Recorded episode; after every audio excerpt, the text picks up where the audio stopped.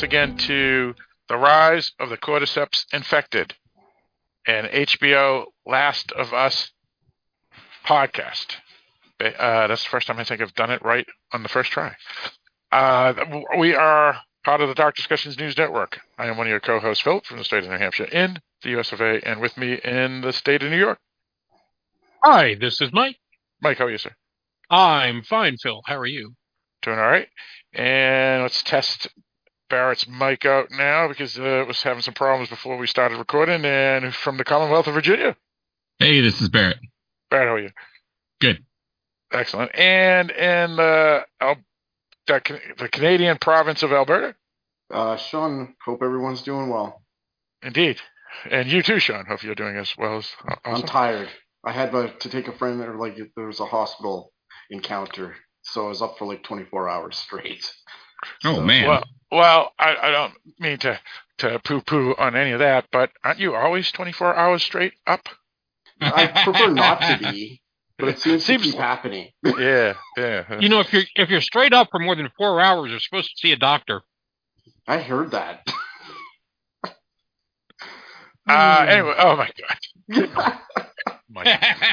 anyway, um, so uh, who are we and what, what do we do? Well, basically, we are a podcast that talks about each episode of uh, The Last of Us uh, which is the HBO television series. So as the episodes pop up, we record a podcast on them and d- discuss each episode. Uh, who are we? We are part of the Dark Discussions News Network, which has a website, www.darkdiscussions.com. Uh, basically, it's a group of podcasts that your co-hosts that you hear on this podcast also participate on the various other podcasts on the network or on the website if you prefer. And uh, there's also some friends uh, for other podcasts that are on our website as well. Uh, basically, um, what we do uh, is talk genre stuff mostly. Uh, we also have an email, which is darkdiscussions at AOL.com or you can go to www.darkdiscussions.com and press the contact us menu choice on any page of the website, and that will open up an email box as well. Uh, if you are trying to write to this podcast here, because we do know we have a lot of listeners for this podcast here, uh, please put in the subject Cordyceps or Last of Us or something like that, and we'll know that the email is supposed to be for this podcast here because that email is the generic podcast for the network. And then we will read your email on the episode uh, that will be coming up next. So get your emails in before next Monday morning, and we will have that for you uh, read on the next episode. So far, we haven't had any emails. Um, anyway, uh, Sean, what else can people find? We know they're listening. We know. You're not doing your job supposed to send us letters. That's that's the half, that's your half of the agreement, people. Now, now, um, Sean, what else can people find on www.darkdiscussions.com? Uh, they can also click the Patreon link, and that is a way that you can support different uh, creators. Uh, for instance, the creators of the Dark Discussions podcast, and it's a way that you can support uh, the podcast. Um, any amount you are able to donate or afford to donate dollar it all counts it all makes a difference. The podcast is released free to everyone but there's a ton of expenses and costs behind the scenes. So any financial support is appreciated. Uh, for every five dollars that you donate each month you can then choose a movie that you would like to get a review done by uh, that goes into a draw every quarter and then will then be reviewed either on the main Dark Discussions feed or one of the sister podcasts, depending on where it falls, genre, etc. Um, the point being is that any financial support is appreciated and uh, helps keep this whole thing going. So, thank you for listening, and thank you for those who are able to afford to donate anything to the podcast. Excellent. And so, uh, we greatly appreciate it, as Sean mentioned, and uh, thank you uh, for any help. Uh, now, uh, what we do here on this podcast, uh, we're assuming everybody who's listening is basically a fan of the show or is upset with the show and just wants to hear various opinions, um, depending on the episode. Hate watch, that's fine. Yeah, exactly. Uh, depending on uh, the episode of the season, uh, will determine whether or not some of us like it or some of us dislike it. So we may have a uh, different perspective, four different perspectives that uh, may interest you. Uh, and we also try to dissect and review and critique. So a lot of things to say. we're not here to piss people off. We're here to just give an honest opinion uh, based off of each of our own personal, uh, I guess, um, lived in experiences, as the, the new term is, I guess. Uh, but either way, um, we're going to spoil this episode because, again, we are going to talk about everything and assume you have already seen it. Uh, the episode is called When We Are in Need, which is episode eight of a nine episode season, so this is the penultimate episode. Um, it's directed by a guy named Ali uh, Bassi, and it's written by Craig Mazin. Uh, it was released on March 5th, 2023. We are recording this on March 6th, 2023.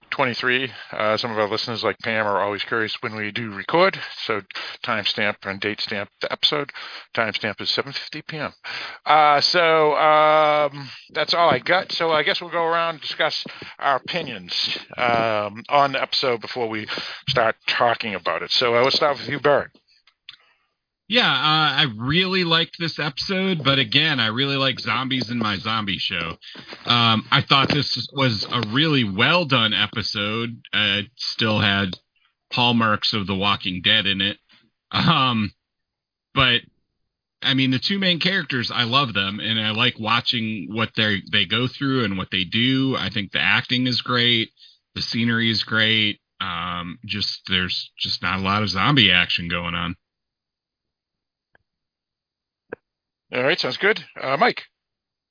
Yeah, I like this a lot. Uh, I understand there was no zombie action, uh, but there was a threat, and it was a threat that was pretty much omnipresent throughout the entire show. Um, and, and, that's the thing that I think has been missing, right? Like when we did the uh, the Frank and Bill story, there was there was a there was a threat for like a minute and a half uh, when uh, Bill was just standing out in the middle of the street, not understanding the concept of cover. Um, you know, the last week's episode, there was a threat for the la- for about a 120 seconds, and then there was no more threat. Um, even if this wasn't a zombie show, it is a show where I would be expecting some uh, uh, tension, and I have not gotten a lot of it from the series. You know, it just is what it is. We've discussed that enough. Here we do. We have it there. And because of that, and because it's a threat actually to our main characters, not to some random people that just showed up for one episode, uh, it is something that you can feel the threat and you can feel drive them close, how, how it creates a bond together with them uh, in a way that you don't get, or I didn't get, when it was other people who were being threatened and our characters were the peripheral characters. So um, yeah, I think this fixed a lot of the problems that I've had with the show. Uh, I wish there were an episode or two more of this, but uh, you know, there's only one episode left to go, so maybe not. All right, sounds good. Uh, for me, um, well, there's no zombies, and uh, so it's for a zombie show. There is no zombies again. Um, but I do think this was my favorite episode of the season, believe it or not. Um, even though it did have some major flaws uh, that I'm sure we'll, we'll bring up here and there. But it was the most uh, interesting, and I think it was probably because of the antagonist. Uh, I've never seen this actor before, but he played his role really good, except for this one cheesy part that we'll, we'll, we'll talk about. But again, I don't think it was his fault; it was the the screenwriting. Um, but uh, he was really good. He uh, was held the episode. He was the real star of the episode, um, and um, because of him, and unfortunately, I don't have the actor's name, but uh, Scott Shepherd. Yeah, that's it, Scott Shepherd. Um, it it it was really a a good episode because of him. Um, so yeah, um, you know, it's uh, a good episode and a show that should doesn't have any zombies. Um, and so yeah, um, I don't know really how to explain it. Uh, so far, the, the season has been okay for me. It hasn't been fabulous. So this isn't a show that that like grabbed me by uh, the bollocks, so to so to speak, like House of the Dragon. So um, not, you know, not, anything can can make it a little better, and, and this episode uh, made it a little better, even though again we didn't have zombies, but they did say cordyceps. They actually said the word, so that was cool. Uh, let's go with you, Sean. Oh yeah, I think I'm pretty pretty much with everybody else. It was a strong episode. Uh, for someone who had followed the stuff with the game, it follows pretty much how they laid the stuff out in the game with surprise, surprise, no zombies. So that's always good fun. Uh, but I think, like you said, the gentleman who plays David, so that was Scott Shepherd, does a really good job of playing a pretty nasty type person and uh, I think they they're getting to where they need to go, so that's good. But I hope that they might maybe have some zombies, maybe in the finale episode. but I guess we'll see. but we'll see. So, but I mean, otherwise, like the the the danger, like you guys have mentioned, like I think Mike pointed out, right? Like the danger was omnipresent in this episode, so that's good because you need to have something, right? Um, but it just it's it's just getting to the point that like okay you just don't expect that there's zombies in the zombie show anymore is what it feels like all right sounds good um, speaking of uh, the finale that's coming up next week uh, does anybody know the, the the length of it if it's is it just going to be a standard 50 minute episode like the rest it's of them be, i thought i heard it was going to be short like okay so 42 so, minutes but now 42 minutes 43 minutes that's would have been the length of a tv show back in the late 80s early 90s of an hour Yeah. long if you remove the commercial. So I don't consider that be be that short. It's not under it's not sitcom length, um, but it's not an extended episode either. So think it's a forty something minute episode. And I think Bella Ramsey uh, Twitter was on Twitter saying that it's a divisive episode so that should mean interesting things to watch I guess oh really the, the finale huh, Yeah, that? she's young. Does she know what divisive is right now? well she's tw- she's isn't she she's, how old she's is like she 19 or 20 I think yeah something That's like that. that's young to me. All right. Um, now, uh, Left Behind, which is episode seven, uh, had during its view time, meaning live watchers uh, or people who jumped in as this episode was running, uh, it was one million eighty-three thousand. So that is a, a huge boost uh, compared to um, some of the earlier episodes. Um, and uh, just passes episode four. Please hold to my hand, uh, which had 99, uh, 991,000. Uh, so, so, uh, it's, it's holding its, uh, its, uh, audience and, uh, growing as well. Um, all right. So I guess we can, uh, just talk about everything and anything and, and, uh, even, even stuff not specific to this episode because, uh, we just mentioned something about Bella Ramsey and, and what she wrote on Twitter, which is kind of curious.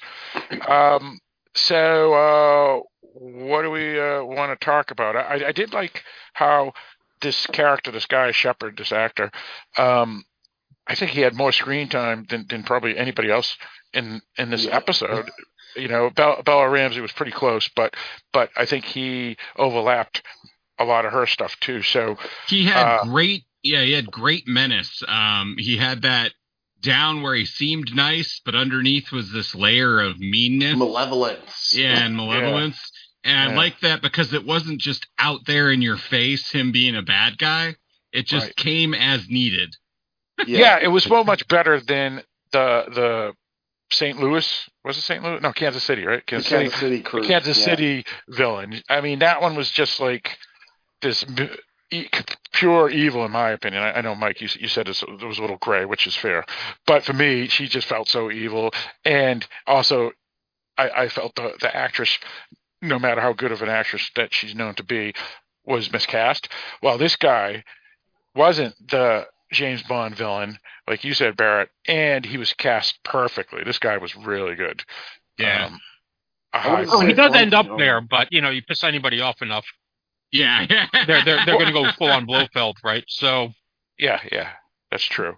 Well, the, I think the thing that there was one problem with with his character or, or the whole episode, and again, it was it was the screenwriting, not his acting, was when we find out that he was what we call uh, a potential. Uh, again, this is dystopia, and and and when you're in dystopia or 500 years ago AD or whatever, um, there were there was young people, unfortunately, um, uh, had to grow up way too early. I mean, the the uh, King Tut, you know, he was 16 and, and when he became emperor, and he was dead at the age of 21 of old age, basically, because it, back in those days, quote unquote, old age, because back in those days they didn't have medicine. So people grew up a lot when there's no society, right? That, oh, they have to grow up. But this guy here, he was a sexual predator, it turned out, and even before that, um, I, I was reading what he, he was implying. He didn't want a partner; he wanted a wife, and Yes. he wanted Right, her yes. as the wife, and that was kind of weird too. And it all came out of nowhere. I felt, and and that whole speech, and me and Sean were talking about it offline.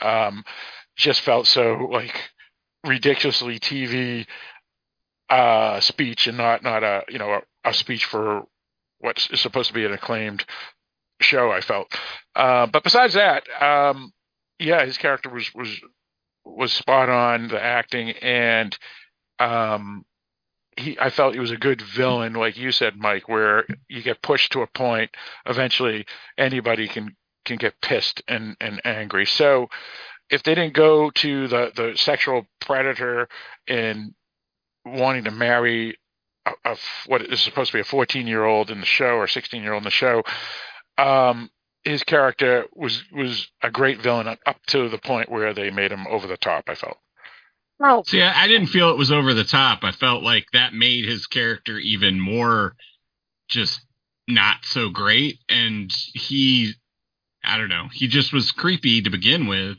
with his religious mania, and then add that in. And he's just, and then you add in the the people eating. yeah The that thing, was pretty yeah, gross The thing I was going to throw in is that like this that aspect of him wanting to make her his wife is not part of the game. So this was specifically added for the show, and that's why I I thought you could have done just left him as he was because he was bad enough. So Yeah. it, it felt a little over the top, a little bit in adding that aspect too. yeah and you know what That was just me. Uh, no, no, I, I- I think you're probably right because again, I mean, I, I mean, you you follow, followed the game uh, much more than I, I have. I, I was only able to watch a certain amount on YouTube, but the the aspect as as we've all discussed about Game of Thrones, right? When they followed the book or followed as much as George R. R. Martin uh, gave them, the sh- the show was much better.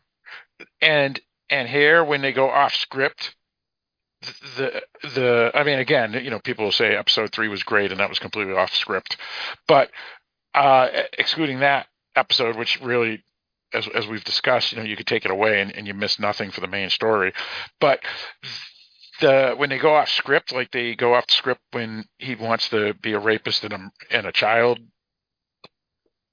whatever sleeper or whatever marriage or whatever whatever the word is I don't even know what it's called but either, either way File. that what what's that pedophile.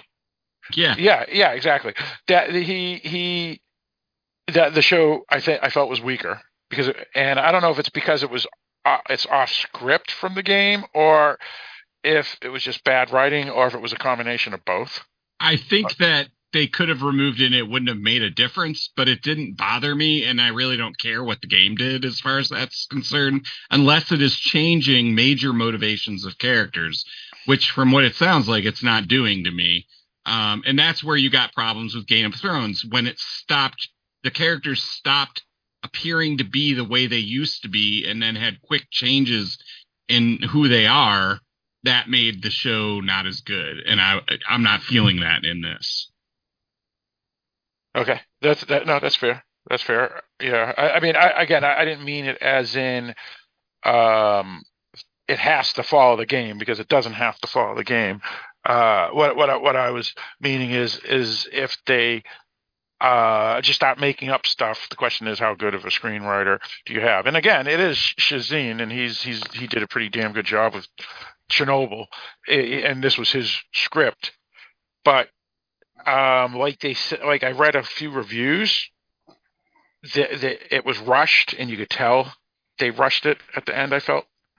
Yeah, I think it's fair to say it didn't need to be in there, but it it it just made him a more effective bad uh, maybe not effective that's not the word i'm looking for it just gave him more facets of being a bad guy that wasn't necessarily needed but it did make that final scene with her and him more dramatic as far as like he's trying to rape her he's not just trying to kill her he's trying right. to rape her at that point but we could have done without it. It still would have been effective, I think. But, well, he's also had that line where he said, so "Was it I love it when they fight," or "It's the best." Yes. Something, or it's, it's the best, which which implies that this isn't just a case of this saying "fuck it," I'm going to die, and I'm going to give in to my worst instincts. It means it's assuming we take him at his word, um, which is always a little sketchy. But again, if the the writers put the words in his mouth and they don't have to, you assume they did it for a reason.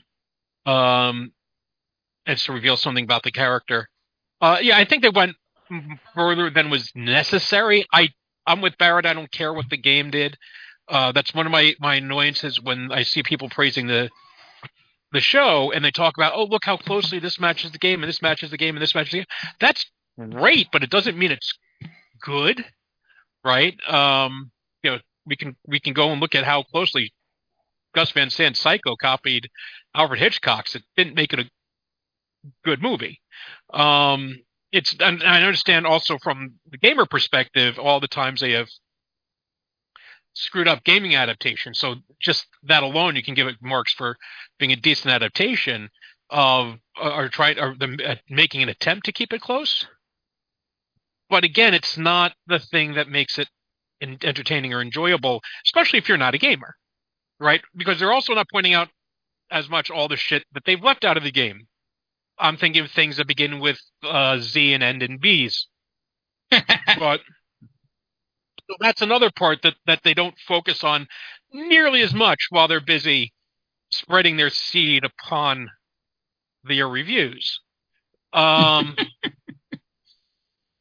so I don't really care about the accuracy.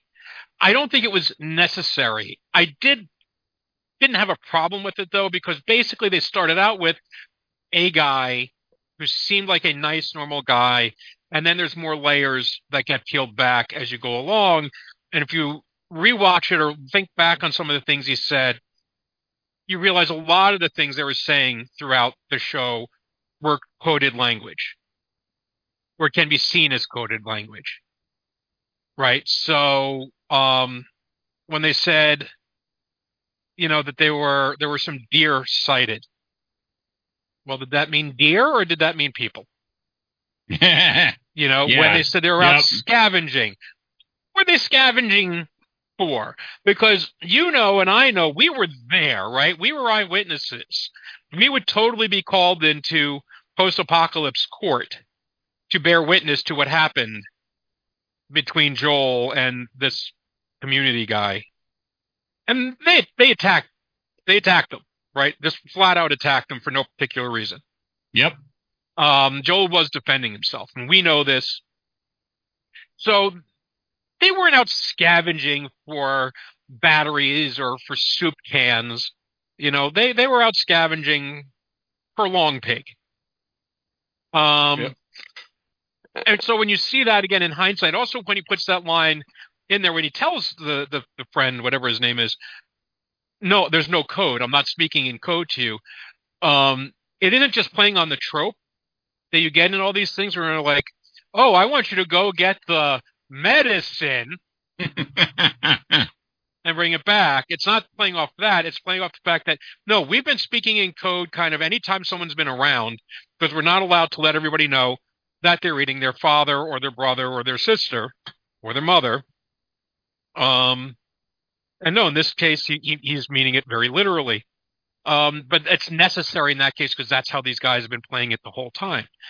And just the way that they sort of gradually peel back the layers to these guys that do feel at first like just nice, normal people.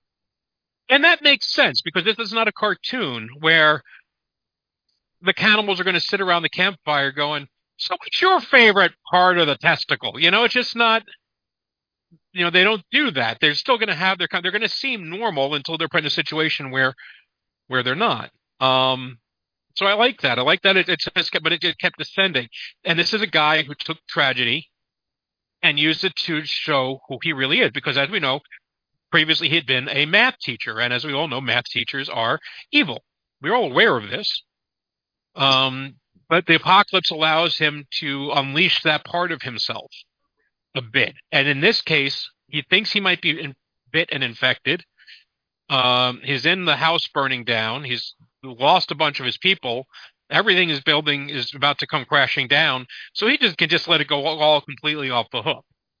And I think that was the thing with building. It didn't just completely come out of nowhere. Right. And, now, okay. and and as you pointed out, you know what? This is post apocalypse, right? They don't have TV anymore. They don't have internet. They don't have internet porn. They don't have Um, mail. They don't have mail, but they still have mails. Um, and you know what? People are going to. St- there's not a lot of people to choose from.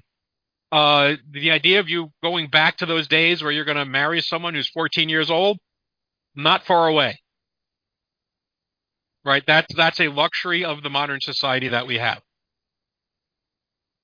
So, the idea of having, like, say, an extended adolescence the way that we enjoy, where now we don't even consider somebody to be an adult half the time until they're past their 30s. Um, very different. You're going to be going back to the time where you were expected to go go out, have a job, start raising a family when you're in your teen. Right. That's how you rebuild society. No, and, and and that makes sense. I mean, uh, you know, I mean, it's it's only what uh, hundred years uh, from the time when you know my, my grandfather and grandmother were married in their teen their teens. You know, my, my grandmother, I think she was fourteen or sixteen, and her husband, my grandfather, was just a couple of years older. So. Um, and that was in you know 1920 or something.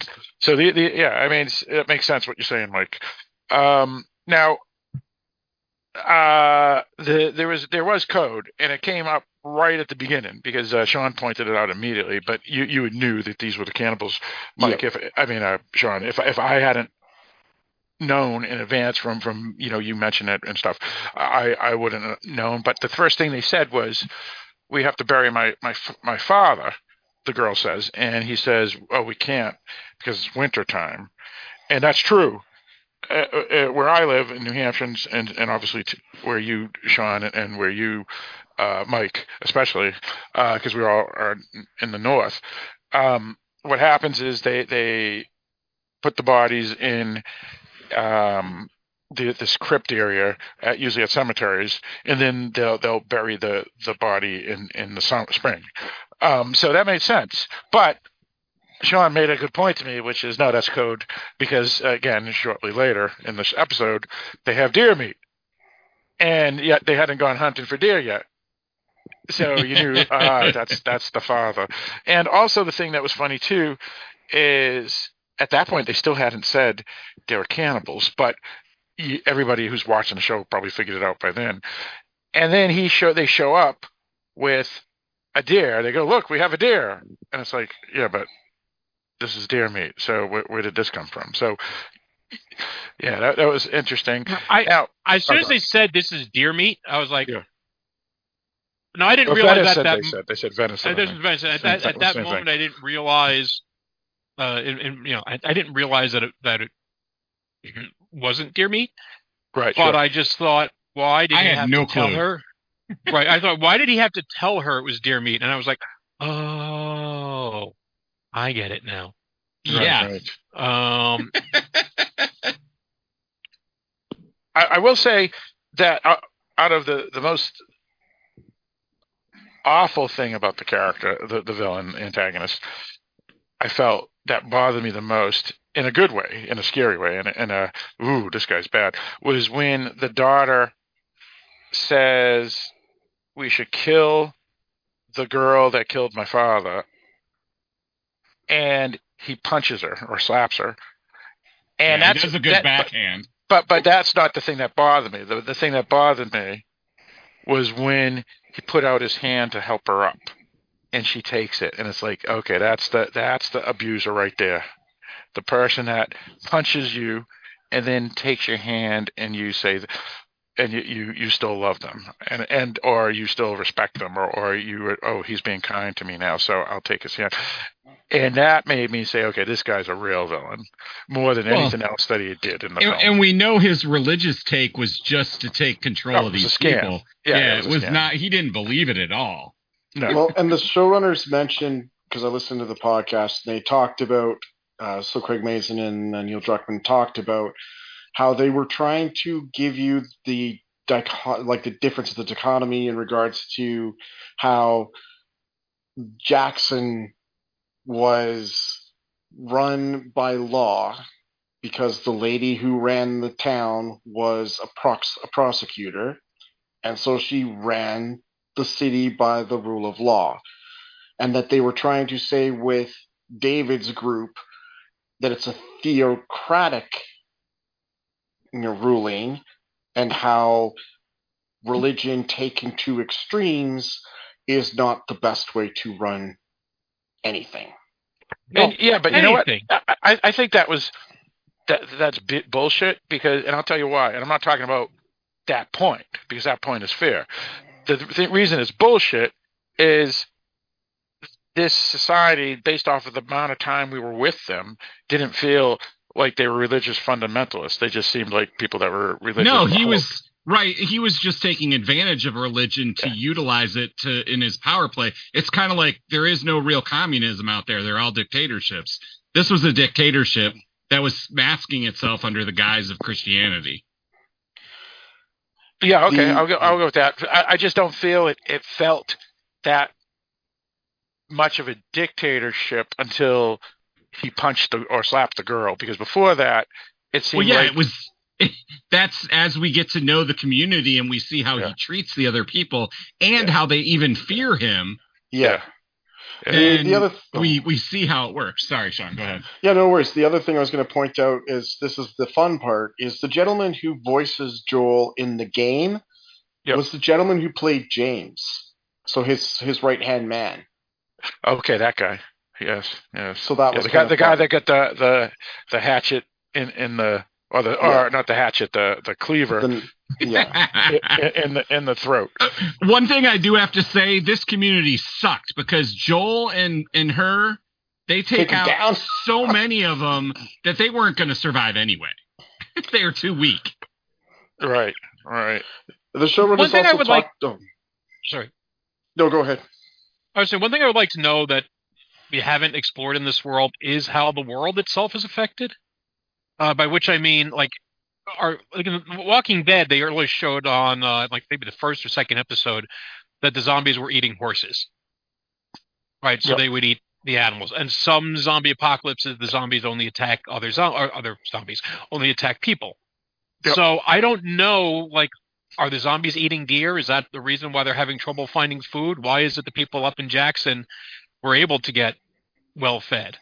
Well, and can Um, the zombies, because they're mushrooms or a mushroom type, are they able to move around in the wintertime? Is that why we didn't see any in this episode? Is that part of the reason? Well, the the idea is, and this is they talked about too, was the showrunners talked about was that the people in Jackson chose a better location. The people that uh, David went had basically the the assumption of the, what they were saying was is that they went there when it was spring or summer, so it was a very beautiful resort location because they specifically say it was a resort. It's not a great place in the winter when you don't have access to anything. Well, let me ask you this though. Um, all right, did, did- I, I have to agree with Mike. It just sounded weird that Yeah. that there, there wasn't enough deer or animals around. But also, their first meeting of the, these group, they were at, they were at the university, and Yes. I don't want to sound weird, but but that university They're university traveling had- a long distance, though, right? well, you may be right, but but there was dozens and dozens and dozens of monkeys there. But again, they're not they're not hunting for animals, right? It's weird. That's you would the think difference. they, but but it doesn't make any sense. Why if they're willing you, to eat humans, why not Why eat the you- monkey? Right, you, you would think they would want to eat the animals before the humans in the first Well, place. Yeah, so, So- this is not like in the in the Walking Dead, which I, I should point out in the Walking Dead they they run into cannibals in season five, which is only like you know like maybe two years into Right. the the zombie apocalypse. Yeah. Um, they're like, you know what? Fuck it. These people are good. They're tasty. oh no, you can keep the you can keep the real yeah, but they all knew about it, and they all were willing cannibals, right? right, It and they were like- all really, but but, but they had fully embraced it. Here, Yeah. they're like saying that they're doing it sort of as a last resort, um, because they're and this is and they're lying to every, the- they're lying to the rest of the people too, and it's twenty years in, right? Going right. This is 20 years in, so you ha- you you clearly have trees in this area, which means there's plants, right? So deer would probably be overpopulating at this point. right. would right. be Oh, my yeah, guess. Yeah, yeah, right, right. Yeah, so So that, it- that's my thought. Right, right. Yeah, and I don't know, but me a- ask the same question Mike asked to you, Sean, since you were following the game. Are the animals being e- controlled by the fungi too, or So or it is depends people? because there's a storyline that takes place in the second game's second season stuff where they are hinting that it, they can go after animals, but they also there's also it's also hinted at that they primarily go after humans. It's like it's primarily targeting humans. They may go after animals for like I don't know, I guess last resort or not, but like they are primarily going after humans. So Yeah, that's what- animals are more like I thought. collateral damage if they're involved. So it's not it's not like the zombies where they'll just go after everything. It's they're targeting humans and then animals are collateral damage aspect. All right, so a herd of deer wandering through or near some cordyceps is probably not going to trigger them. Shouldn't trigger them.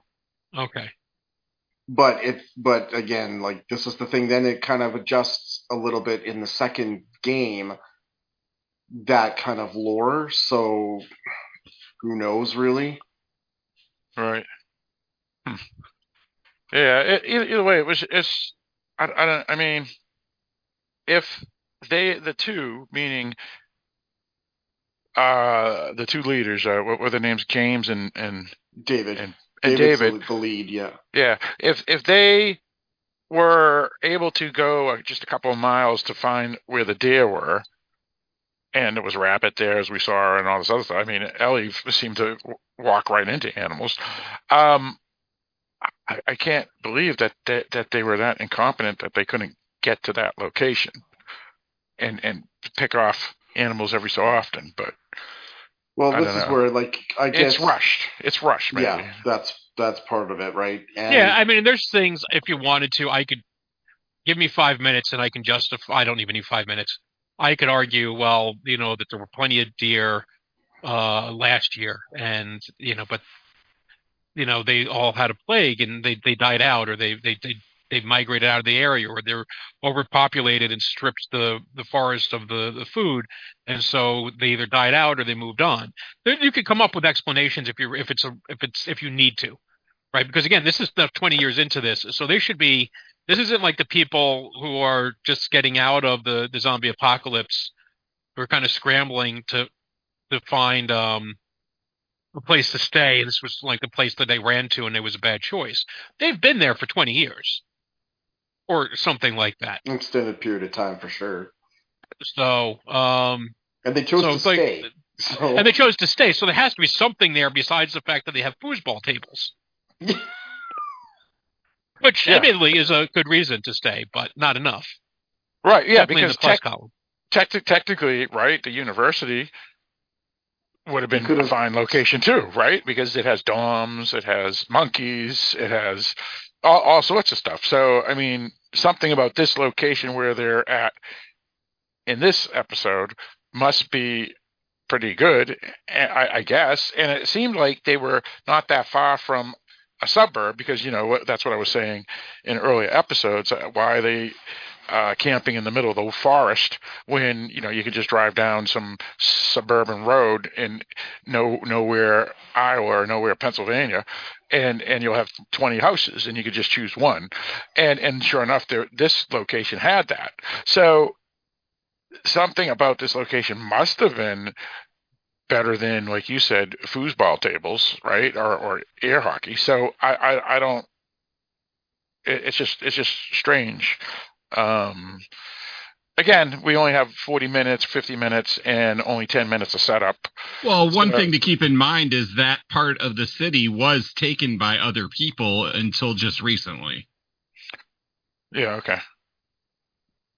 I mean, I think there's a lot of things that make sense in a resort. You certainly have a lot of equipment, like for cooking. You have a lot of space.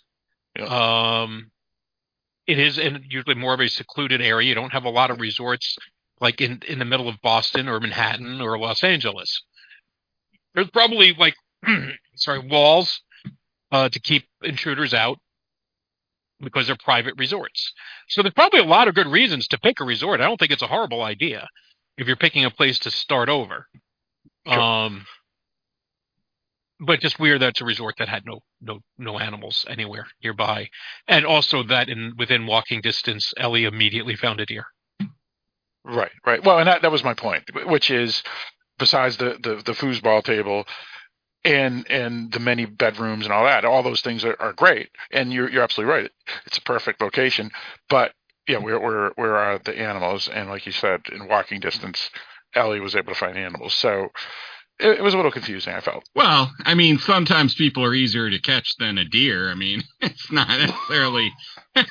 right. And this yeah. guy seemed prone to doing weird stuff like that. So. But but but also the the thing that's that's weird about the whole thing is you have a large group of folk and not all of them are incompetent fools. So you would think everybody would agree on shifts, especially if this guy, um, you know, David, was was as smart as, as as they made him out to be, which he seemed like he was a smart guy would have said, okay, I, I know it sucks. We, you know, you have to travel two miles to this location, but you know, it's your shift for the day. You know, you don't have to do it again until next week. You know, just do it the one day and, and hope you find some animals. You know, I mean, is it is it that hard? Just like you know, if if we all lived in a commune, is it really that hard that okay, one day a week I gotta, you know, uh, till the land or something? You, you know, it's just strange that they said, all right, well, we'll just sit here and wait for people to walk in, or, or we'll. I could only assume they just happened to gather up a bunch of completely incompetent people whose like only skills was algebra. Yeah, that's yeah. Like they like they were all like none of them knew how to use a gun. They're like, I got to pull the the what? You know, it's like they didn't know how to hunt. That, that's the only thing you can think of is they learned nothing. Uh, but even then, they wouldn't have survived for twenty years if that was the case. Right. yeah. Yeah. So it was a little confusing. I felt a little confusing. But I'm willing to suspend that. I don't want to. We're beating up on it a little bit now.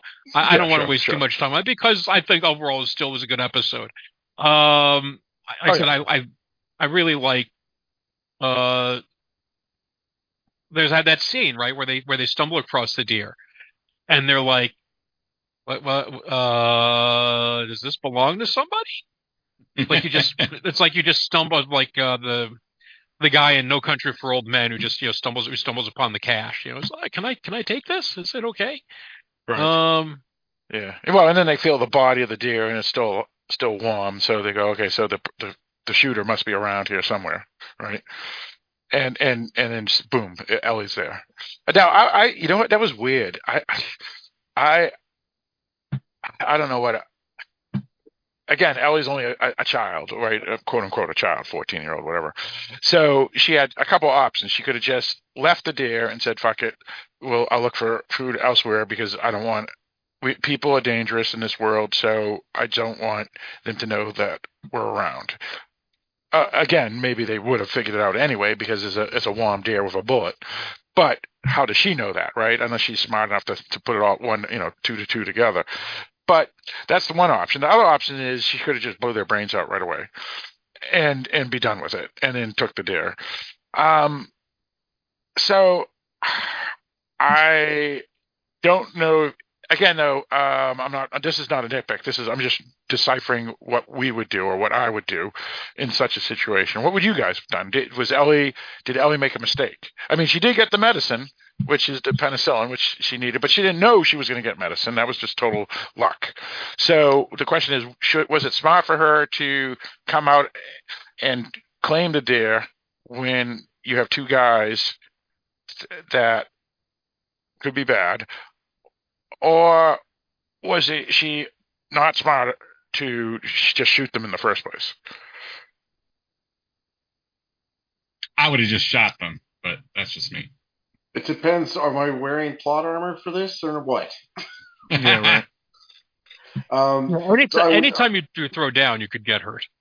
yeah. Yeah, well, The, I was going to say that the other thing they mentioned was that uh, Bella, when sh- they were doing those scenes, that was a real rifle, which has weight to it, and just they talked about how they had to keep uh, like reminding her through the scenes as they kept doing the takes over and over and over kind of thing that her gun kept getting lowered because it's a heavy weapon that she's holding and then just talked about like how like physically it was uh taxing on her which i thought was interesting because that's not something that usually you hear about Right, but that's that's that's you know production. I'm talking about in Yeah, in, in real life. If you were in this dystopian world, again, she's 14, so she's 14. That's that's just how it is. Maybe she's not going to think more logically or whatever. But did she make a mistake? well i sh- mean Well, you're, take, you're hindsight, taking risk yes. whatever right Yeah, hindsight for sure. Yes. Well, I, I was Um, thinking about this, Mike. Every time yeah, I don't even know in hindsight if it is because she did get the medicine, which brought Joel Yeah. back and able to to fight. So I don't Yeah. know. But but that was just a fluke. She had no idea. Yeah, it was dumb, it was dumb Right. luck. It was Yeah. dumb luck. Yeah. Right. So, assuming we don't know anything about medicine, and, and I was thinking about this after the episode, and, and when I was uh, ready to go to bed, I was thinking every person you meet in this world is dangerous. So you have to shoot them. I, I, I mean, I mean, really, when you think about it, it's like if you don't know these people and you're out in the middle of nowhere, they're going to shoot you first. So you got to shoot them first. So it's like and that's yeah, that's why Joel has become so hardened and why his brother wasn't able to bring himself quite to the point that Joel did. And so Joel knows I got to kill these people like he does later with those two guys. He doesn't let them live. He gets Right. the information and then he kills them.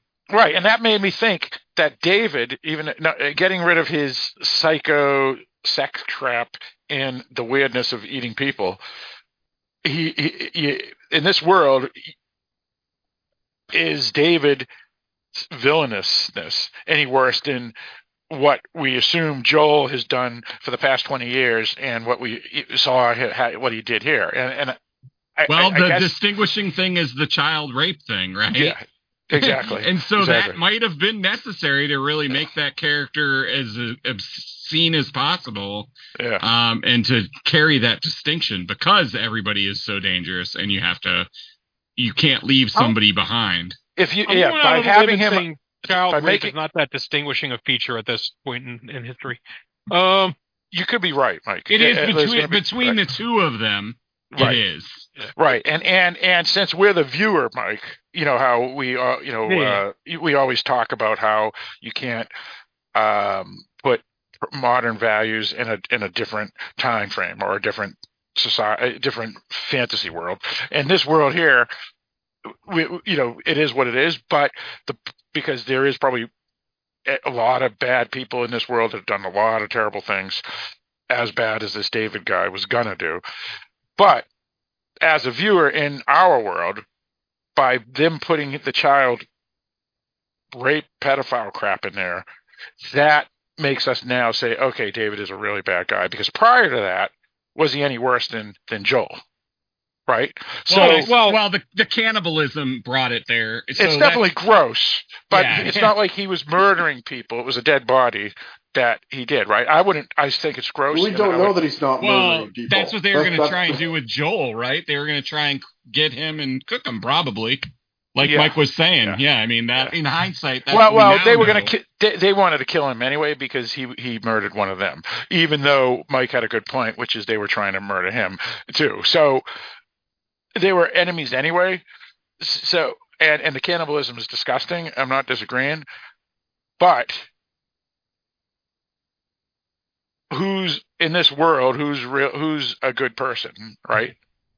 people who are Well, cannibals. yeah. Probably. Well, and the problem is we don't know exactly what Joel has done. We just know that it has horrified some other people. Right. Well, we we see what he did to these these two guys, which, to be honest, I I think I think any of us would probably take out those scumbags too because you you have to. But the it, it was like, okay, this is what he's probably been doing for the past twenty years. Right, right. I think it was the perfect example for us to see into his character how he deals with threats. Right. Well, I think we have to point out that number one, um, I mean, trying to figure out what was the right thing to do here or the wrong thing to do here. Uh, they haven't come in contact with a whole lot of people, and unfortunately, because of the way the, the show was structured, they did three months later. And as far as we know, they went for three months without encountering any bad people at all. Uh, they ran into a kindly uh, older couple that uh, helped point them in the right direction, and they wandered into Joel's brother's commune in Jackson, and they seemed pretty helpful. So there are helpful people out there. I don't think you can assume that everybody is bad, and I think they do a really good job here of making us think. Um, that this is a, a an okay community at first, and Yeah, it is. I think we have to. I think we have to again put our ourselves in their place. Now let's just look at the beginning of the show before we find out about the cannibalism. Um, you have people who are going out looking for food. Even if we knew that there were cannibalism, right? I there are times in history where people have had to resort to cannibalism, um, and supposedly it's happened quite a bit in North Korea, from what I've heard. Um, just because food is scarce. And it's a choice of do something gross or die. And some individuals may choose the die rather than eat grandma. But are you going to let your children die rather than eat grandma? Um, well, I'm you know, our- convinced that I'm convinced they were getting other people because if they were just feeding off the people that were dying in their community, they wouldn't have made it. they would have figured it out. No. Yeah. Right. Um, Well, but also helping we don't. yeah.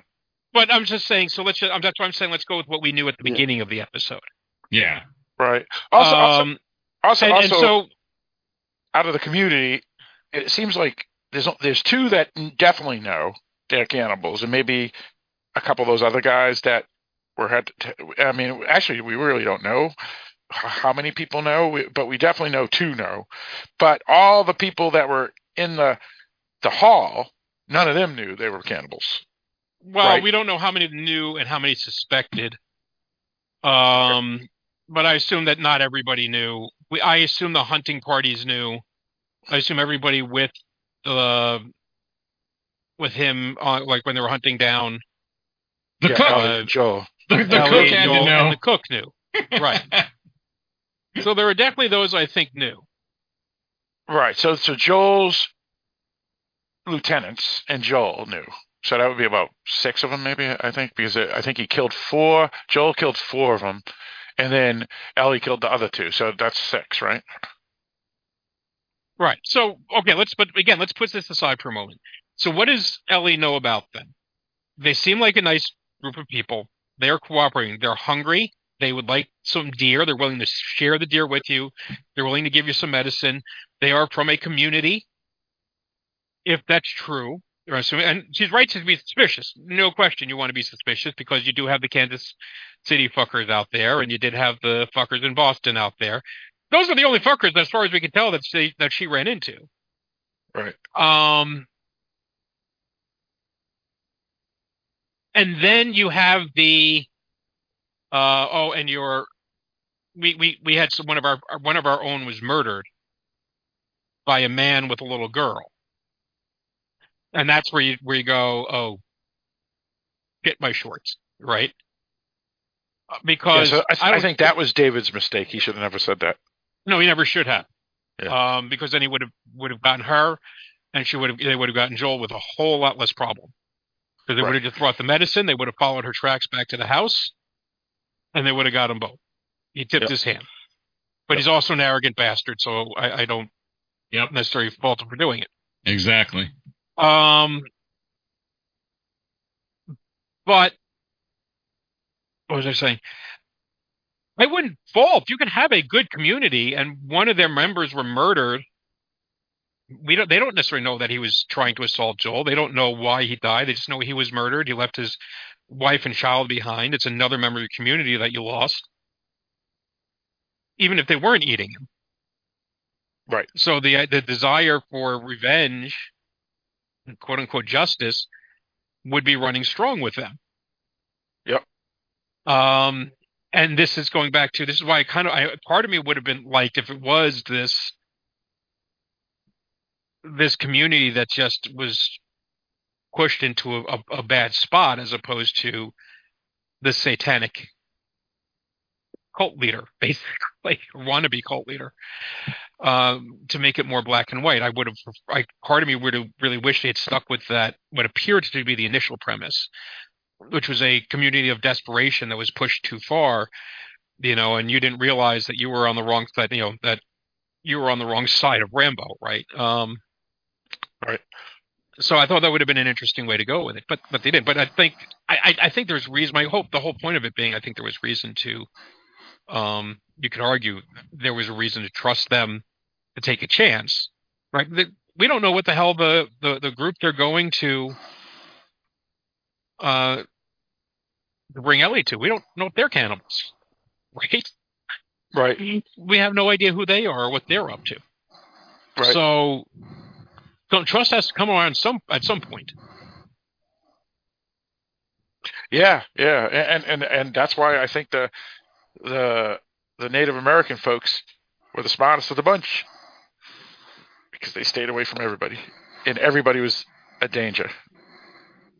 Unfortunately, they they had their their their guard down, and that's how Joel got him. But um, but yeah, it's it's a fair point, Mike, because I I don't know what I would do. I would I don't think I would trust anybody at this point because you just don't know, and everybody wants the dare, and everybody wants the the medicine, and everybody wants you know whatever. And and if you're not part of my tribe, you know, I mean that's that's what happened in, in Walking Dead, right? Uh, we we talked about uh, in when we talked about that show in prior episodes of Dark Discussions podcast, where or any any show for that matter, any any any apocalypse show, you find a group of people. You may never, you may have not known them. You may have not had anything to do with them. You may not have anything in common with them. But then when you meet, and those are the people that you're with when the apocalypse goes down, or or where you happen to live, you become acquainted with them, and they become part of your quote unquote family. And the, everybody else isn't part of your family. So everybody has to be suspect, I guess. And if you trust someone like this David guy who seemed like a nice guy, if he didn't tip his hand and you trusted him, you're dead. So what do you do? I, I don't know. It's a really interesting question. I feel because it's like I, I don't know if you can trust anybody. I mean, it's hard enough to trust people in, in the modern day today in this world. How how can you trust anybody in that world? I don't know. Sean, what's your I thoughts? mean, on human you, Yeah, you, oh, human are tribal, Yeah. right? That's why you're never going to get rid of racism, prejudice, because there's always this tribal instinct. It's always going to be there. It's it's a it's a bitch to get rid of. And then when you literally take us back to a tribal mentality and a tribal world where it's life or death, uh, there's real survival value in in being tribal, and sticking with the people that you know, Right. People that you trust. Yep. Um. Pe- people that'll have your back. Right. And now communities can grow. You can. There's ways to get to foster that trust between communities, but it's slow going. The real problem is she's got to. She's not just dealing with herself. And honestly, we don't know what would happen. Would have happened if uh, she had been by herself. Right there, there were benefits to bringing another person into the community, especially a young, fertile, presumably fertile woman, uh, who could help supply the population, help the community grow over time. Right. Um, Even though James you- said said he's another another mouth to feed, though. What do you do, right? Yeah, but she continue. also bagged a deer, which is something they apparently haven't done in a while. that's a fair point. They haven't needed to. They got humans. Right, So- right, but, but but it proves that she has some sort of skill, right? That, that she can. Right. do. Well, he wanted to keep her. Well, n- not just because of the fertileness, as as, as Mike said, but my, my but the other point is is that she has uh, a skill. She can hunt, even if it Right. She's young. She's able-bodied. Um, she's smart. So there's there's a lot of use there, right? Same thing if you had found a young, healthy male, you know, who would give you another strong back to work with. Um, let, let's be honest. Uh, you go back, we run the clock on our on our civilization, and it is our bodies more than our brains that determines our value. Um, Yeah, that- those yeah. are what because those are the jobs that you're doing. Yeah, back in those days, yeah. Well, that's that's the thing, right? Uh, in H.G. Wells, uh, Orson Welles' version of that, there's a scene on the, the radio show they did in the 1920s, I think it was, or 30s, and there's a scene where one, uh, two guys meet, and one is a, a blue collar guy, and one is a professor at a university, and the blue collar guy ta- says says that we don't need people like you professor because we need people who are strong, who can hunt, who can build, who can do this. However, as we get stronger as a group of survivors, then people like you with the, the intelligence and the skill, that type of skill set, can make a difference too. But the point was, I think, and what Orson Welles was trying to say in that his interpretation of, of the War of the Worlds was that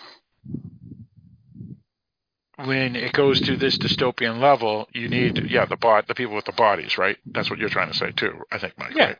you know, and there was um I'll, I'll think of World War Z. There's a scene in World War Z where the members of a, an American community are gathered together as they're organizing and talking about like what are the valuable skills in some you know wealthy white lady. I'm assuming I think she was in my mind she was white. You know, I can imagine her wearing furs and a tiara.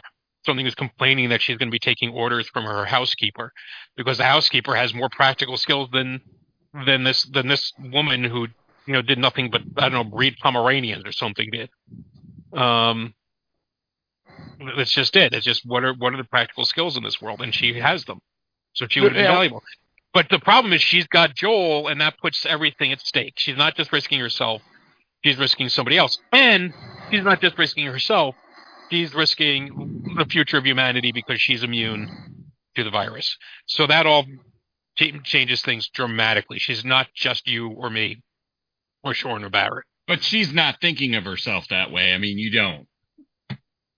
Right, You're, right. She's you're she's more you're looking- more yeah, valuable to other people than you are to yourself. I mean, in that particular situation. right, and, and as we Right. saw in episode six, she's already determined at episode six that Joel's her, her dad. This is this is her man. This is her her her family, right? Because she didn't want to go with his brother, you know. And when Well, she But but James Was it- wanted to be her daddy. Whatever his name was. right, right, but you know, I'm, so- I'm I'm I'm I'm being serious here. But the point is, is that she when she had that option when Joel said you can either go with me or Tommy or Timmy or whatever the guy's name is, uh, she immediately goes, okay, let's go. And and then Joel and him her left, right? Because this is this is it. This is her family. So everything in this episode here was was was Joel. Uh, That, that's the family, right? That that's the person. Right. So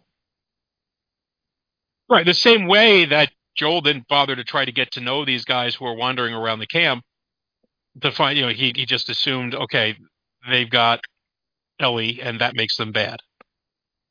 right, right, yeah, yeah. Yeah, and and he was conscious when she told him and ha- handed him a knife and said, "When if these guys show up, kill them all." Right. So so he was he was prepared as well. Um, and then when she never returned, yeah, he assumed that they got her. Or And that, or- by the way, I should. Uh, If I, the- my other niggly complaint, besides the lack of, of animals to eat, uh, was his ability to take out these three men when, yeah, and, and he seemed to go back to perfect health. yeah, that was a little. Yeah, For, the penicillin would help, but uh, it was a little too quick. yeah, it was a little too quick. Yeah, yeah. Well, penicillin will do a lot if you're at a point now where antibiotic resistance has gone away, which, as I, my understanding, is that there are advantages that the, the more resistant bacteria are only advantageous in an environment where you have to be resistant, that the non resistant bacteria tend to be more robust otherwise. So if you remove the antibiotics, the, ant, the, the non resistant bacteria could make a big comeback and penicillin penicillin can go back to being very, very useful again. And you can recover really fast from that, but you still have the knife wound. Right? Yeah, even that's if true. you even if you Yeah. even it's if not, you get rid of the it's not all healed. That's true. This is the this is the this is Prometheus again. Yeah, that's what I was thinking too. Like the, the movie Prometheus, where she has the cesarean thing, and and then she's running around like superhero. Um, yeah, she's running away from giant rolling donuts. Yeah, exactly. but yeah, here, here, right, because she takes the penicillin and shoves it right in the wound, and and that wound was still pretty raw, right? And and let's say the penicillin clears up the, the infection, the the wound is still there, right? It's still raw. So yeah, so it was a little, little too easy. I I, I got to say the first kill made was okay because he was hidden, and the guy wasn't was a moron, and then she, he stabbed him right in the neck. So that guy was going Yeah. down eventually anyway. And then and when he took her out, took him out, he was pretty much wiped out too. It was when he got the next couple of guys, next three guys, that was where he was a little bit too um healthy. I Well, felt. just like El- Ellie is not going to overpower uh, two grown ass adult men in good health, no matter how hungry they are. The but but she manages to catch one by surprise and land in, land a, a meat cleaver in his neck, right. I, and that that'll do it. yeah. Absolutely. yeah, yeah. Now, now that was I had a problem with that too, which is, um, I, I was shocked they didn't just kill her immediately because because you know it was a little too Hollywood movie-ish type where they're talking to her and they go, "What? You're infected? What do you mean?" You know, and and she's not tied up and there and he already she already broke his finger and stuff. So I felt that was bad um, because it didn't feel realistic to me enough. But if I'm not mistaken, Sean, was that how it was in the game where they were that incompetent? Yeah, there was incompetence, Okay. and So- um, I just assumed it was like they're eating people, so maybe their decision making process isn't the best. Right. And, and again, uh, it doesn't really. What Mike, you made a point, which is it doesn't matter if it follows if the incompetence was carried over from the game because again, this is its own entity. So if it's the same, that doesn't necessarily mean that good. You know, as we saw in some of the Harry Potter films or or Twilight movies, if you prefer. But in this one here, um, I, I, think they could have gotten rid of the incompetence and, and made it a little better how incompetent they were, if that makes any sense. I understand that, but at the same time, I'm not necessarily chalking it up to incompetence. Uh, this guy Stupidity, she then? was well, well, gullibility, right? That's Jock. This is the guy who uh, just found out he might be infected, and he probably wants to know for sure if he is or not before he kills her. Or it just just Right. the stun from that, just the fuck moment, you know, because there's going to be the panic that sets in, and then she he figures out, wait a minute, if she was really infected, she wouldn't be fighting so hard to stay alive. And so he figures it out pretty quick. But all you need is that moment of hesitation. Uh, and certainly, you know, I'm infected. You don't want to eat the infected meat. Yep. But, So but I, I can understand them wanting wanting to verify before they pr- proceeded. But but but yeah, I, I but even then, I, I'm shocked that they didn't just kill her before they even pulled her out of the cage. To be honest, I mean, they could have just went in there with baseball bats and clubbed her to death or something. I mean, I, I'm again, I'm not trying to sound gruesome, and that's what I would do. But but if you're that, if that's your goal, that you're about to chop her up for food, you would think, especially after she was that smart and, and snapped his finger, that they would just say, all right, let's just go in there and and club all, club her to death, or, or done get.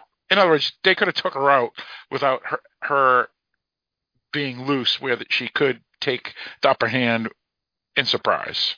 But it's still going to be a second or two to, to figure to to gather your wits and figure out what are you going to do next. That's But- that would be my But argument. uh, but my point is is that they didn't even have to have that scene where she she uh, says I'm infected because she would have already been dead. Is my point. No, because I think that they would have had that they would have taken a moment to consider what they would do next because it's new information, and all she needed was that moment. No, no, no. But that's not my point. My point is is that that information they would have never heard because if they weren't incompetent idiots, she would have already been dead. Eh, and when they, they got her in the cage, they would have just clubbed her to death or something. In other words, she would have never had the opportunity to say, "Hey, I'm infected." Is my point. Well, maybe. Also, Hmm. I wish she, I wish he turned into a zombie. That would have been a better ending. Yeah, anyway, like She's he- still infectious, but can't be turned. Right. That would have been cool. I was well, wondering. but that too. they they dealt. In my opinion, they they kind of dealt with that in the two episodes ago, right when the dogs cleared her. No, no. The dog was. The, the, you remember they said were, the dogs couldn't tell it was a choke. They, the, in other words, they were the dog. The dogs. I- I don't were, remember were that. Bluff. Yeah, yeah. The, I'm pretty sure that they said the dogs were a bluff. That's what Tommy said to to him when uh it, when when he he asked why the dogs didn't detect, and she, he goes, Well, "Well, because they bluff." weren't infected. It, but no, but it was a bluff. The dogs couldn't t- tell. It was a bluff. No, I think they actually it's it's No, I it don't- I didn't get that. Insinuated that the dogs are a alarm and warning system because they can sense it. Yeah, that's what I got out Uh, oh, I'm gonna have to rewatch that episode because I swore that he said that it it was just a a trick to to have the people that they capture admit they were infected or bit or not, and and and it was a bluff. But I- I'll have to rewatch that episode because I swore that's what I, Because the, I got out the of it. The story is is that they didn't have those uh, Devices. the devices, and until those devices came along, the only way they were able to detect anyone is by No, no, I, no. I understand. I understand that, but I, I swore there was a line in that episode that said the dogs. It was a bluff, but I'll, I'll have to rewatch it. I'll have to rewatch it again. That that's another episode, so it doesn't even matter right now. But but it, uh, Well, my point Matters was for, it for cool. confirming whether or not she's infected. right. Well, well, she is infected, but the question is, can she turn other people into zombies if she bites them? Well, the dogs cleared her as not being infected. But she is infected. She's just immune to it. N- Not no, necessarily. no, no. She didn't give it to the guy, so she doesn't still have it in her system, from Right. what we can tell. She's It's immune to it, and it her. just is or gone. Yeah, Uh, you're saying it's just dead inside her, and and you can still see see it's like a scar, is what you're saying? Because you when, Yeah. when Well, they lift her with they when they lift her uh, her her shirt up, it's there. You can see it. The question is is is the It's scar vine or fungi dead inside her? Right? It's just yeah, like like it's been uh mucused over to to you know like like like like when my appendix blew up. Uh, what happened was is your body begins to encase the guck into uh, little bubbles of mucus inside you, so it won't to prevent an infection. And and so that's what they said when they scraped it all out of me because it literally blew up and I, and I was like in the hospital for a week and I almost died.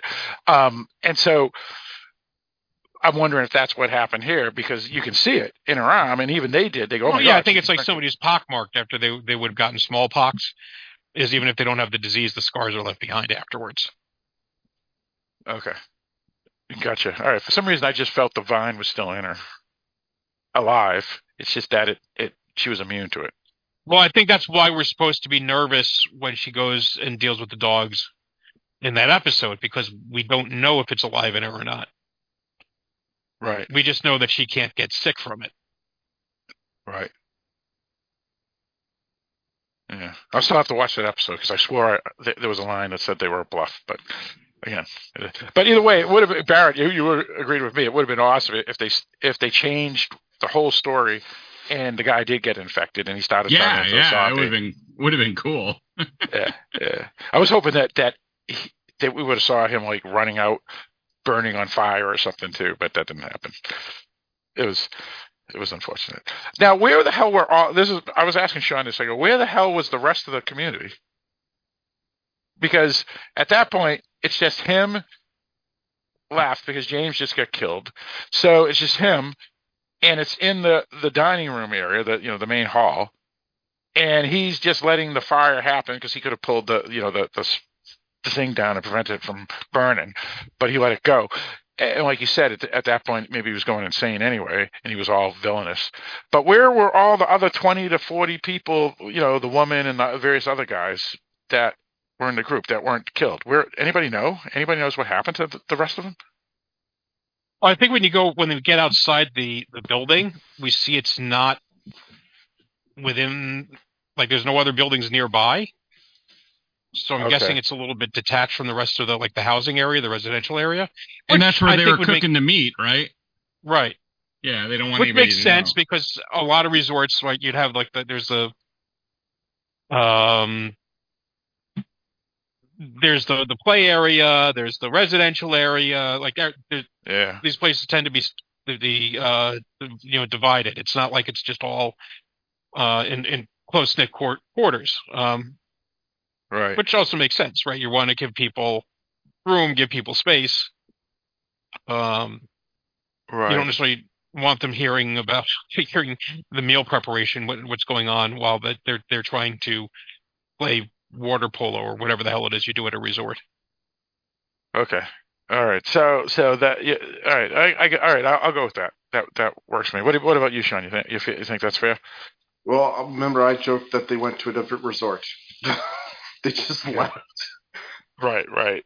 So yeah, may, Yeah, maybe no, no, don't get me wrong. They didn't do a good job of explaining that, and you had to catch it after they got out, right? Because I was thinking that the entire time. Like Right. nobody, nobody's hearing, like nobody's noticing the fire. The place is burning down. I also had the question: is why didn't he try to put the fire out when it was just like right. that's tiny what I was little fire? That's what I was saying too. Yeah. Yeah. Yeah. So so yeah, Uh, it, I, I was thinking that too. I mean, even even after you were saying, Mike, that it's a resort and maybe the building was far away, you would think that out of forty people, and it was, since it was daylight, Someone someone might would see have saw. smoke. Yes. Yeah, smoke, once once the or- or- fire started, yeah. Yeah, yeah, or, or or it was that much of a blaze by that point that they would start go, running over to Maybe, what- maybe the what's going cook just really sucks and is always burning their food. Yeah, it was just it was just the the, the, the, smoke from the cooking. Mm. Mm. Barrett, Barrett, let me ask you. I, I, again, I'm just throwing everything out there um, it, from this world, you know, because I, I don't I don't agree with any of these evilness people and all this other stuff. But again, I'm also throwing out just questions about things about the episode. Am I are, am I being too nitpicky here? I know. I think you have genuine questions about some of it. Um, I mean, again, I enjoy the episode for what it, what it is, and I think that you're not. I, don't- I don't think it's not okay to look at these deeper issues as we're looking deeper at the episode. And Yeah. and Phil, you have you have two kids. I think before you judge anybody, you, you should try eating one and see how they taste. you might come around. well, well, I'll tell you one thing: the little stinkers uh, were running around upstairs, and they were supposed to be in bed, and and my wife was out at a, a meeting. So, so uh, one time I had to uh, put myself on mute and go upstairs and say, "Get in bed." So, so it Well, made see, there you go. maybe Last let last one in bed is the first one eaten. Oh man, it was yeah. It is what it is. Um, so um, you know what's funny too is when he said uh, a girl and a man killed one of my friends, and I was I'm trying to understand. I was trying to understand. Well, it was a huge coincidence for sure, but and I think me and Sean said that, especially since it was like that far, like you said, it was far away. It wasn't like they were just. But I, into I liked how that worked But- into his God works in mysterious ways. Well, that's true. But my point was, is when he mentioned that, and I figured out what he was talking about. That actor, Shepherd, his last name, he was in that episode. I'm pretty sure he was one of the guys Yeah, yeah. I saw. Yeah, so so I was like, oh my god, that's that was a that was a, a good uh, cue there. Two two episodes ago, we actually saw him for like ten seconds, and and I think he even spoke a word.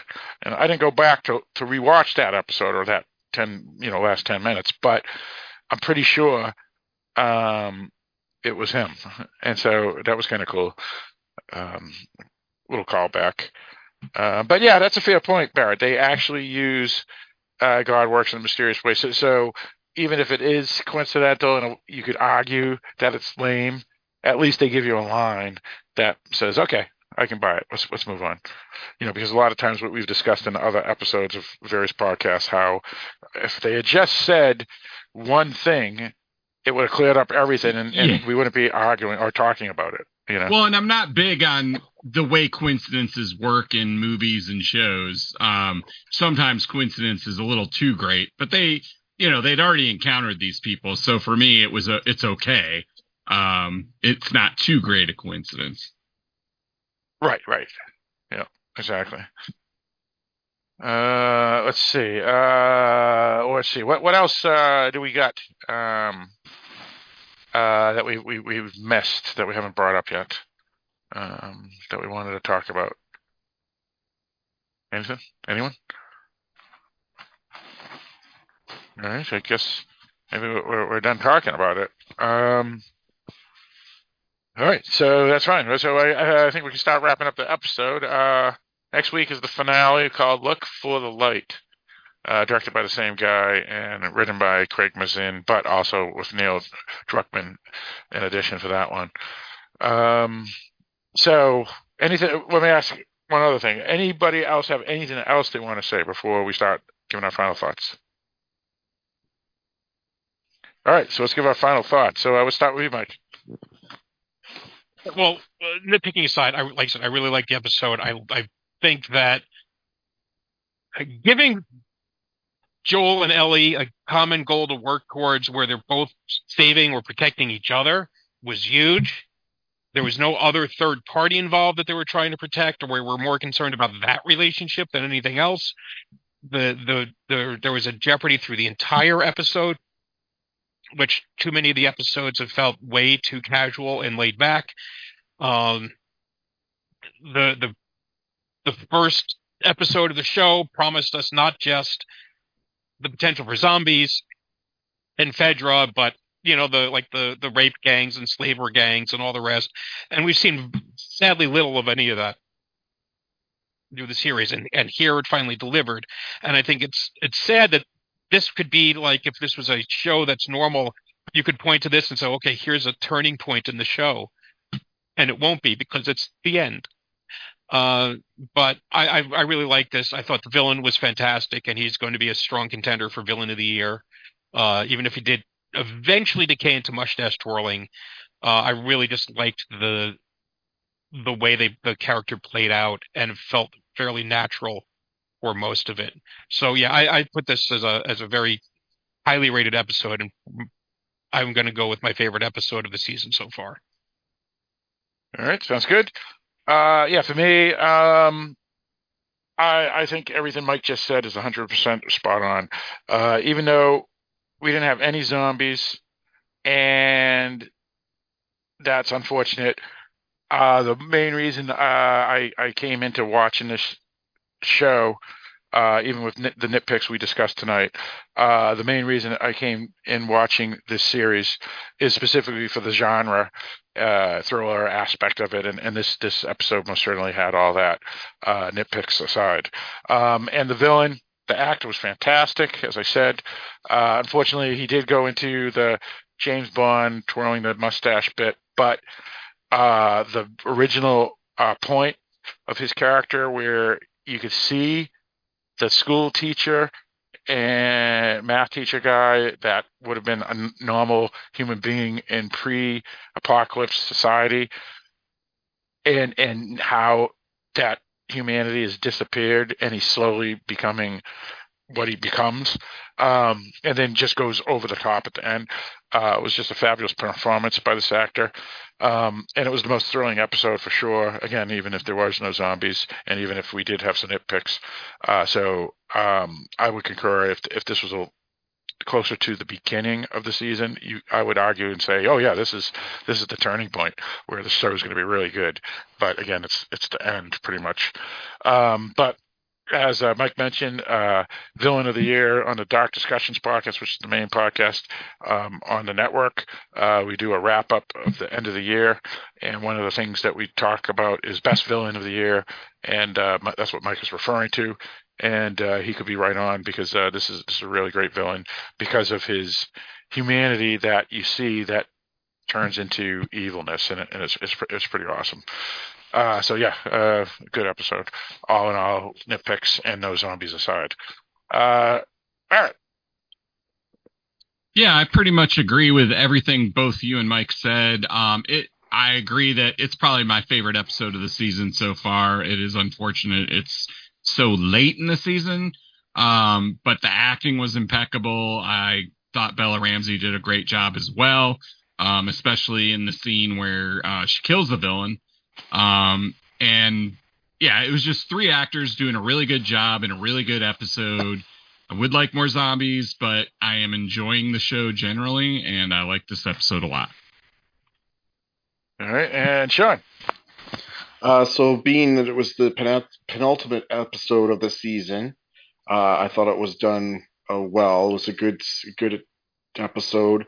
Again, like you guys have pretty much touched on everything. Um, Scott Shepherd was great as the villain. Uh, you still had some good uh, relationship stuff with Joel and Ellie, and uh, you're one step closer to wherever we're going for the last episode. So uh, in that regard, it was good. Again, nitpicks and stuff aside, it was a, it was a strong episode, and uh, let's see what happens next week. Indeed, indeed, and uh, it, we didn't really even talk that deeply about the interrogation scene that Joel had, uh, and that was one of the, one of the better scenes of the episodes as well. Um, so uh, nods to that. Um, so uh, next week uh, is the penultimate. I mean, the, the finale, the finale, the finale of the season. Uh, so we'll definitely have that episode of the podcast uh, next week. So if you want to have uh, any say, uh, please email us before we record, so you, we can get your emails into the podcast where we will read them. the episode. finale comes out March 12th. So anytime up until March 13th, uh, midday, uh, if you get an email out to us, we can uh, read it on the podcast. Um, and of course, just like every podcast out there, uh, what we mean is um, cordial and non-trolling emails. Uh, we're not alone uh, when it comes to uh, reading emails on podcasts. Uh, obviously, uh, we're here to read quality emails that want to talk about their opinions of the show, their thoughts on how it's following the video game, opinions on what we've said, and what you, you think, and things of that nature. So uh, that's what we're looking for. Uh, again, it's darkdiscussions at AOL.com or www.darkdiscussions.com and press the contact us menu choice on any page, and an email box will open up. Put the word cordyceps or maybe Last of Us, something like that, so we know the emails directly for this podcast here, which is called The Rise of the Cordyceps Infected and HBO Last of Us podcast. Uh, so, with all that stated, Mike, why don't you lead us out? Well, thank you once again for listening to episode, uh, listening to us discuss episode seven of The Last of Us. You mean eight? Episode eight. We we just discussed episode eight. Episode eight. thanks for listening to us discuss episode eight of The Last of Us, uh, an HBO uh, TV series based on the PlayStation 5 and soon to be PC video game. Uh, tune in next week and we will discuss the finale and maybe thoughts on the series as a whole.